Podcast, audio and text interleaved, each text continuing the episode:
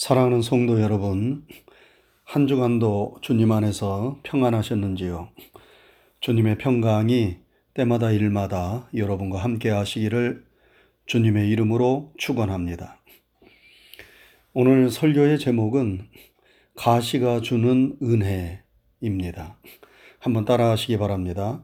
가시가 주는 은혜. 여러분 바울 사도는 예수님 이후 기독교 역사상 가장 위대한 인물입니다.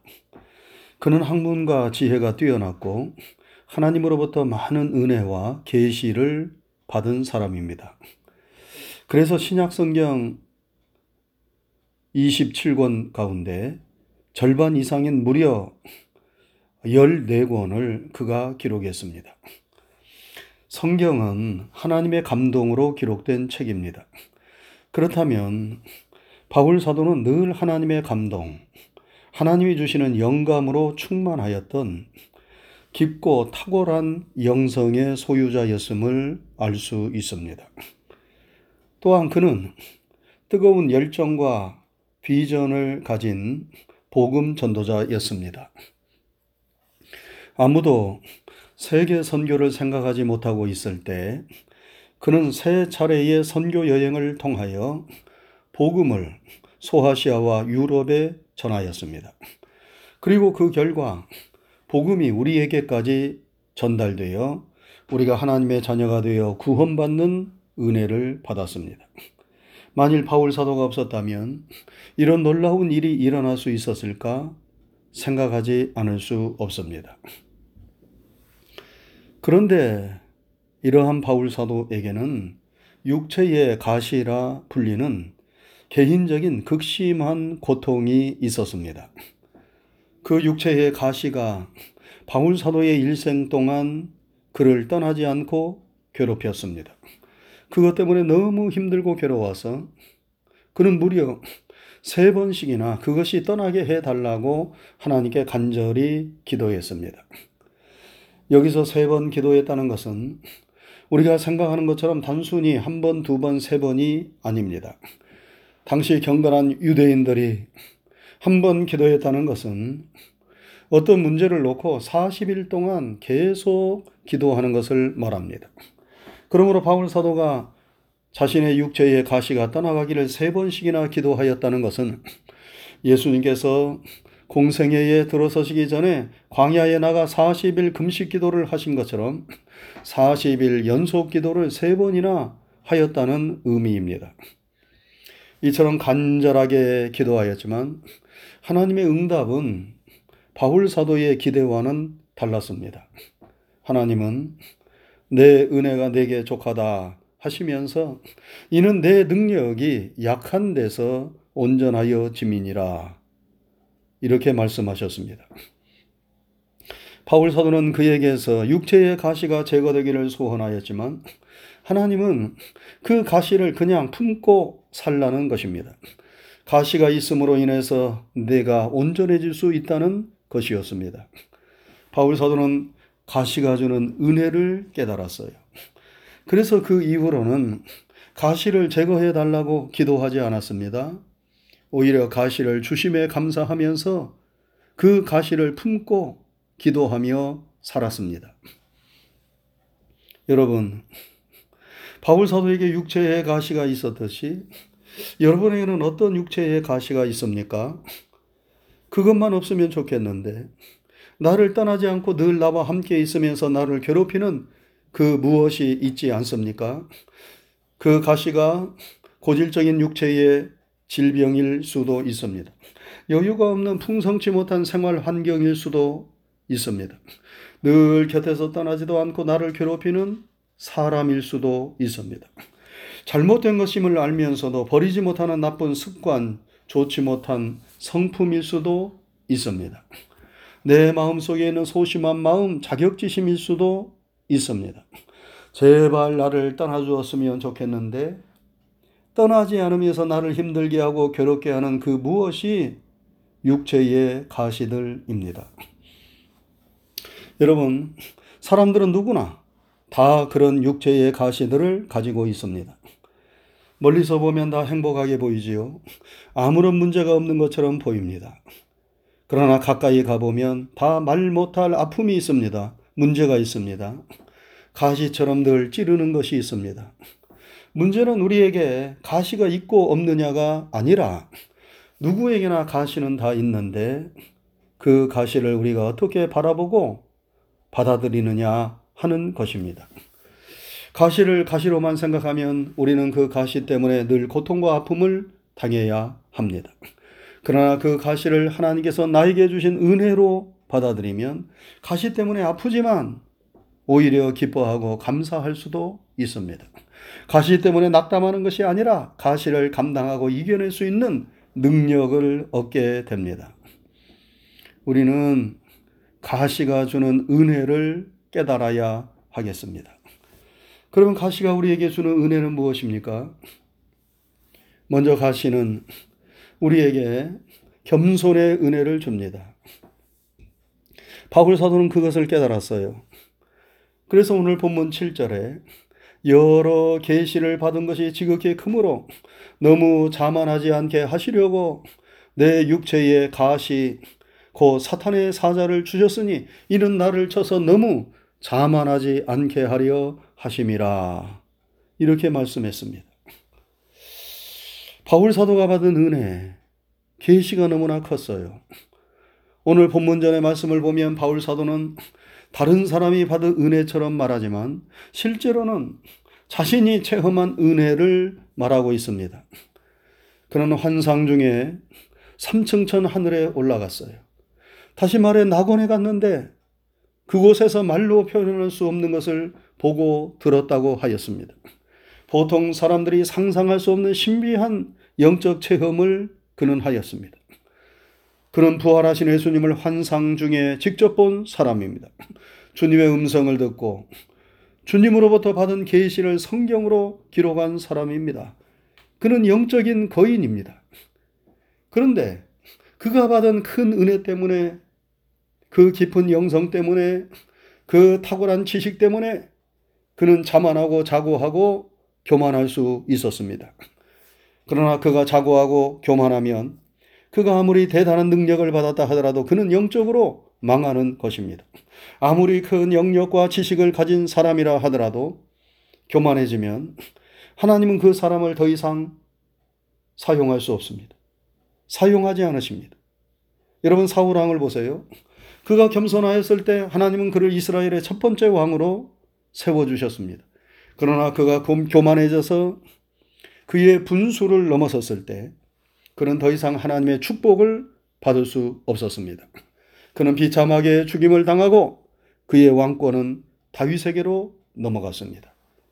그래서 성경에 겸손은 존귀의 앞잡이지만 교만은 패망의 선봉이라 하였습니다.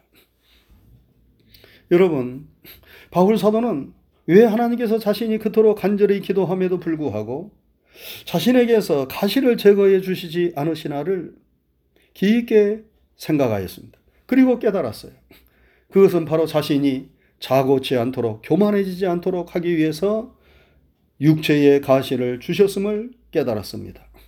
아, 그것을 깨달으니까 자신을 괴롭히는 그 가시가 더 이상 가시가 아니라 하나님의 은혜와 사랑으로 받아들이는 것입니다. 하나님이 나를 사랑하셔서 나를 버리지 않으시려고 나를 끝까지 들어 사용하시기 위하여 이 가시를 주신 것이구나 하는 깨달음이 오니까 그는 가시를 보고 원망하고 낙담하는 것이 아니라 오히려 크게 기뻐하고 감사할 수 있게 된 것입니다. 사랑하는 성도 여러분, 여러분에게는 어떤 가시가 있습니까? 하나님은 그 가시가 없다면 내가 자고하고 교만해질 것을 알기 때문에 나를 사랑하셔서 그 가시를 혹시 나에게 남겨 놓으셨다는 생각이 들지는 않습니까? 하나님은 우리가 너무 작고 모자라고 미련하고 부족해서 우리를 사용하지 못하시는 것이 아닙니다. 오히려 우리가 너무 크고 잘나고 똑똑해서 사용하지 못하시는 것이에요.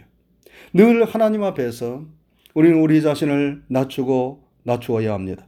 자만과 교만이 고개를 쳐들 때마다 뿅망치로 올라오는 것을 내리치듯 그것들을 우리는 내리쳐야 합니다. 바울 사도는 날마다 자신을 쳐서 하나님께 복종시킨다고 하였습니다. 하나님은 약한 자를 들어 강한 자를 치시며 미련한 자를 들어 지혜로운 자를 부끄럽게 하십니다. 우리가 자만하면 망합니다. 그러나 겸손하면 하나님의 은혜가 임합니다. 하나님이 함께 하시는 사람이 됩니다. 이러한 은혜를 주시려고 하나님은 때로 우리에게 가시를 허락하시고 그 가시를 품고 기도하며 살아가라고 말씀하십니다. 다음으로 가시가 주는 은혜는 믿음의 은혜입니다. 여러분, 가시는 우리의 연약함과 한계를 깨우쳐 줍니다. 그래서 우리를 겸손하게 만들 뿐만 아니라 우리가 우리 자신을 의지하지 않고 하나님을 의지하는 믿음의 사람이 되도록 우리를 인도해 줍니다. 우리의 삶에 가시가 전혀 없다면, 그래서 삶에 아무런 문제가 없다면, 우리가 얼마나 기고만장하겠어요? 하나님께 매달려 기도하겠습니까? 하나님을 찾고 하나님을 의지하겠습니까? 그러나 가시가 있음으로 인해 우리는 우리 자신을 알고 하나님을 찾으며 의지하게 됩니다. 바울 사도도 가시로 인해 하나님께 매달려 기도했어요. 그리고 자신보다도 하나님을 더욱더 의지하게 되었습니다. 그 결과 어떻게 되었어요? 약할 때 강함 주시는 하나님의 능력이 그에게 임하였습니다. 내가 내 자신을 믿고 큰 소리 칠 때하고는 비교할 수 없는 하나님의 능력이 그에게 임하였어요. 그래서 그는 깨달았어요. 아, 하나님께서 나에게 가시를 주셔서 나를 연약하게 만드시는 것은 나를 의지하지 않고 하나님만 의지토록 함으로 나에게 큰 능력을 주시기 위함이구나.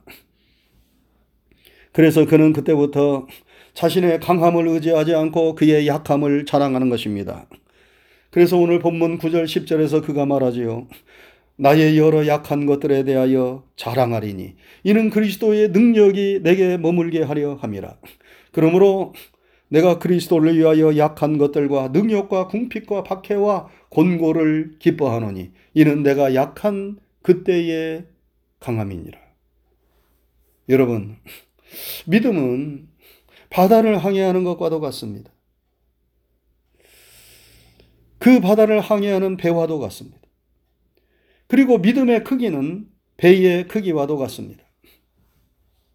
우리가 바다를 항해하는데 때때로 거센 파도와 풍랑을 만나지요. 그런데 그 거센 파도와 풍랑을 만날 때에 작은 배는 어떻게 됩니까? 파도와 풍랑을 이기지 못하고 그 배는 전복되고 맙니다. 그러나 항공모함 같은 큰 배는 아무리 거센 파도가 치고 풍랑이 일어도 끄떡하지 않아요. 그것들을 다 이기고 전진합니다. 우리가 굳센 믿음, 산 믿음, 큰 믿음을 가지고 있으면 세상에 어떤 풍랑이 일어도 우리의 삶에 어떤 가시가 있어도 우리는 거기에 굴복당하지 않습니다. 그것들을 넉넉히 감당하고 이겨냅니다. 여러분, 하나님은 우리에게서 이러한 믿음을 원하십니다. 우리 자신만을 의지하지 않고 우리가 하나님을 찾고 신뢰하고 의지하면 하나님께서 이러한 믿음을 우리에게 주십니다. 그래서 사방으로 우겨 쌓임을 당하여도 쌓이지 아니하고 답답한 일을 만나도 낙심치 아니하며 핍박을 받아도 버림받지 아니하고 거꾸로 엎드림을 당하여도 망하지 아니하는 하나님의 능력을 우리에게 주시는 것입니다. 사랑하는 성도 여러분, 삶의 가시가 있습니까? 그 가시로 인하여 두려워하지 마시고 하나님께 더욱 가까이 나아가시기 바랍니다. 염려하지 말고 그 가시를 붙잡고 기도하시기 바랍니다. 그 가시를 더욱 하나님께 매달리는 기회로 삼으시기 바랍니다. 그러면 굳센 믿음이 우리에게 주어지고 약할 때 강함 주시고 가시를 축복으로 바꾸어 주시는 하나님의 은혜가 반드시 우리에게 임할 것입니다. 바울 사도가 가시로 인하여 이러한 은혜를 힘입었습니다. 사랑하는 성도 여러분, 동병상련이라는 말이 있지요. 같은 병을 가진 사람을 만나면 서로 연민의 정을 느낀다는 말입니다. 바울 사도가 육체의 가시가 있었기에 같은 육체의 가시를 가지고 이 세상을 살아가는 우리들에게 큰 위로가 됩니다. 육체의 가시를 가진 사람은 같은 일로 고통당하는 사람들을 위로하고 도와줄 수 있습니다. 그러면 육체의 가시가 또 다른 사명으로 승화됩니다. 그래서 복음을 전하는데 효과적인 도구가 될 수 있습니다. 하나님은 여러분의 가시를 통하여 그러한 선교의 사명을 감당하라고 하시는 것은 아닐까요? 바울 사도도 육체의 가시를 가졌기에 같은 고통 당하는 사람들을 위로하고 그들에게 가까이 다가가서 복음을 잘 전할 수 있었습니다. 여러분, 우리의 앞길에 있는 고통과 가시가 어떤 사람에게는 좌절을 주는 걸림돌이 되지만 어떤 사람에게는 도약을 가능하게 하는 디딤돌이 될 수도 있습니다. 다 그것을 대하는 사람들의 자세와 마음에 달려 있습니다. 보통 사람들은 깨진 유리 조각을 쓸모없는 것이라고 버리지만 위대한 예술가는 그것들을 가지고 불멸의 예술 작품을 만듭니다. 보통 사람들은 삶의 가시를 불필요한 것, 쓸모없는 것으로 생각하고 그것 때문에 불평, 불만을 늘어놓으며 고통의 세월을 보내지만 하나님의 사람들은 그 가시 뒤에 숨어 있는 하나님의 은혜를 발견합니다. 그리하여 그 가시의 고통을 이겨내고 그 가시를 통하여 하나님의 능력과 축복을 받습니다. 사랑하는 성도 여러분, 우리 중 어느 누구도 내 삶에 가시가 있는 것을 원하지 않지만 여러분, 가시가 주는 은혜가 있습니다. 어차피 그 가시가 나에게서 쉽게 떠나지 않는 것이라면 우리는 그것들이 주는 유익을 생각하면서 그 가시를 잘 활용해야 하겠습니다. 하나님은 우리가 믿음을 가지고 삶의 가시에 대하여 그렇게 대하기를 원하십니다. 가시 때문에 불평하고 낭망하는 것이 아니라 그 가시로 인하여 나 자신의 한계를 알고 깨달으며 더욱 겸손히 하나님을 의지하는 믿음의 사람이 되기를 원하십니다. 그리고 그 가시로 인하여 복음을 전하고 더욱 깊은 은혜에 들어가기를 원하십니다. 가시가 주는 은혜를 기도 중에 깊게 생각하시고 그 가시를 우리의 믿음과 삶의 도약대로 삼을 수 있기를 주님의 이름으로 축원합니다. 기도하겠습니다. 거룩하신 하나님 아버지 감사합니다. 한 주간의 삶도 주의 크신 은혜와 사랑으로 우리와 함께 하시며 인도해 주신 것 감사를 드립니다. 오늘 거룩하고 복된 주님의 날입니다. 우리가 오늘 이 거룩한 날을 기억하고 주님 앞에 머리를 숙이며 예배하고 기도할 수 있도록 인도하신 것 감사를 드립니다. 우리의 드리는 예배를 통하여 영광을 받으시오며 오늘 우리에게 주신 말씀을 다시 한번 마음판에 잘 새기게 하여 주시옵소서. 우리의 삶 속에 바울 사도가 가졌던 육체와의 가시와도 같은 것들이 늘 우리에게 있지만 그러나 그 가시로 인하여 좌절하거나 낭망하고 원망하거나 불평하는 그런 어리석음을 범하여서 가시가 더 큰 고통이 되는 그러한 삶을 우리가 살지 않도록 도와주옵시고 하나님 육체의 가시와도 같은 그 어려움과 고통 그런 것들이 우리의 삶에 있다 하더라도 그것이 주는 은혜를 기억하며 그 가시를 믿음으로 잘 활용하고 또 하나님을 더욱더 의지하고 또 하나님께 매달리는 기도의 사람들이 되게 하여 주시고 그 가시로 인하여 우리 자신의 한계를 깨달으며 더욱더 겸손히 하나님께 나아가는 그러한 은혜의 기회로 삼게 하여 주셔서 가시로 인하여 절망하는 것이 아니라 가시가 주는 유익을 통하여 보다 깊은 하나님의 은혜와 능력과 축복에 다가설 수 있도록 인도하시었기를 원합니다. 그래야 겸손히 하나님을 의지하며 믿음으로 위로부터 임하는 하나님의 능력을 힘입어서 우리가 삶의 가시들이 있다 하더라도 그것들을 잘 감당하고 이겨낼 수 있도록 도와주시고 범사에 합력하여 선을 이루어 주시는 그 하나님의 승리의 역사를 누릴 수 있도록 도와 주시옵소서. 사랑하는 성도들이 한 주간 동안 험한 세상에서 또 살아가게 될 때에 주님께서 함께 하시고 성령님께서 능력을 주셔서 삶의 어려움을 잘 이겨내고 승리하는 한 주간이 되게 하여 주옵소서. 주님께 모든 것을 믿음으로 맡기고 의지합니다. 감사드리오며 예수님 귀하신 이름 받들어 기도드리옵나이다. 아멘.